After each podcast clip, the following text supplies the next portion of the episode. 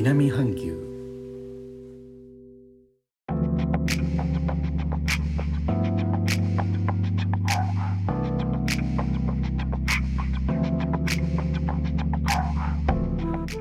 インドネシアから高野です。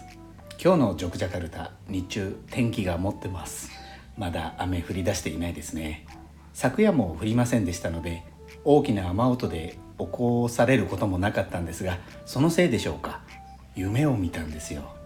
もし夢判断とかわかる人がいましたら教えてください。夢というのは薄暗い部屋に多分偉い人たちだと思うんです。何人か椅子に座っています。でそのお一人に私が勲章を首にかけてあげるんですね。で私がかけたお相手は天皇陛下なんです。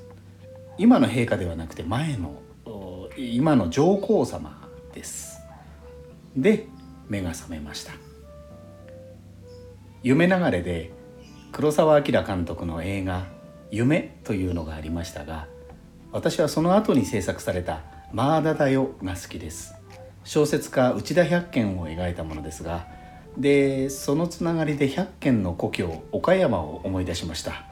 一度だけ行ったことがあるんです岡山。それは島根県の出雲に行く途中でした。いえいえいえ出雲大社への旅じゃないんです。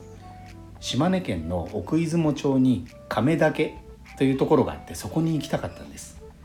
岡山で一泊して白尾線山陰本線でしたっけ？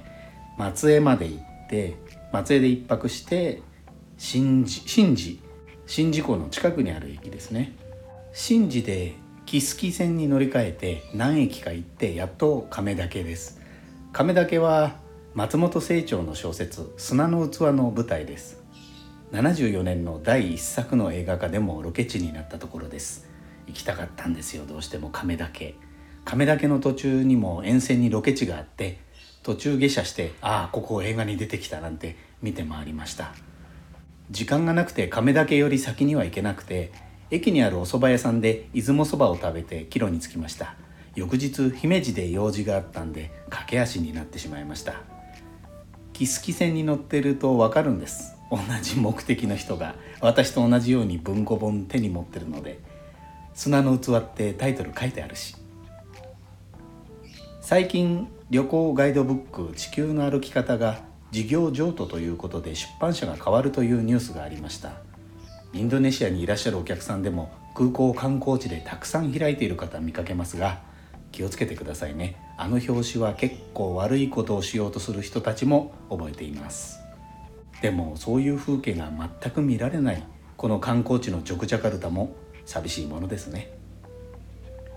最後までお聴きいただきありがとうございます。レターコメントもお待ちしております。インドネシアから高野でした。それではインドネシア語でのご挨拶。またお会いしましょう。参拝順波ラギ。Thank you.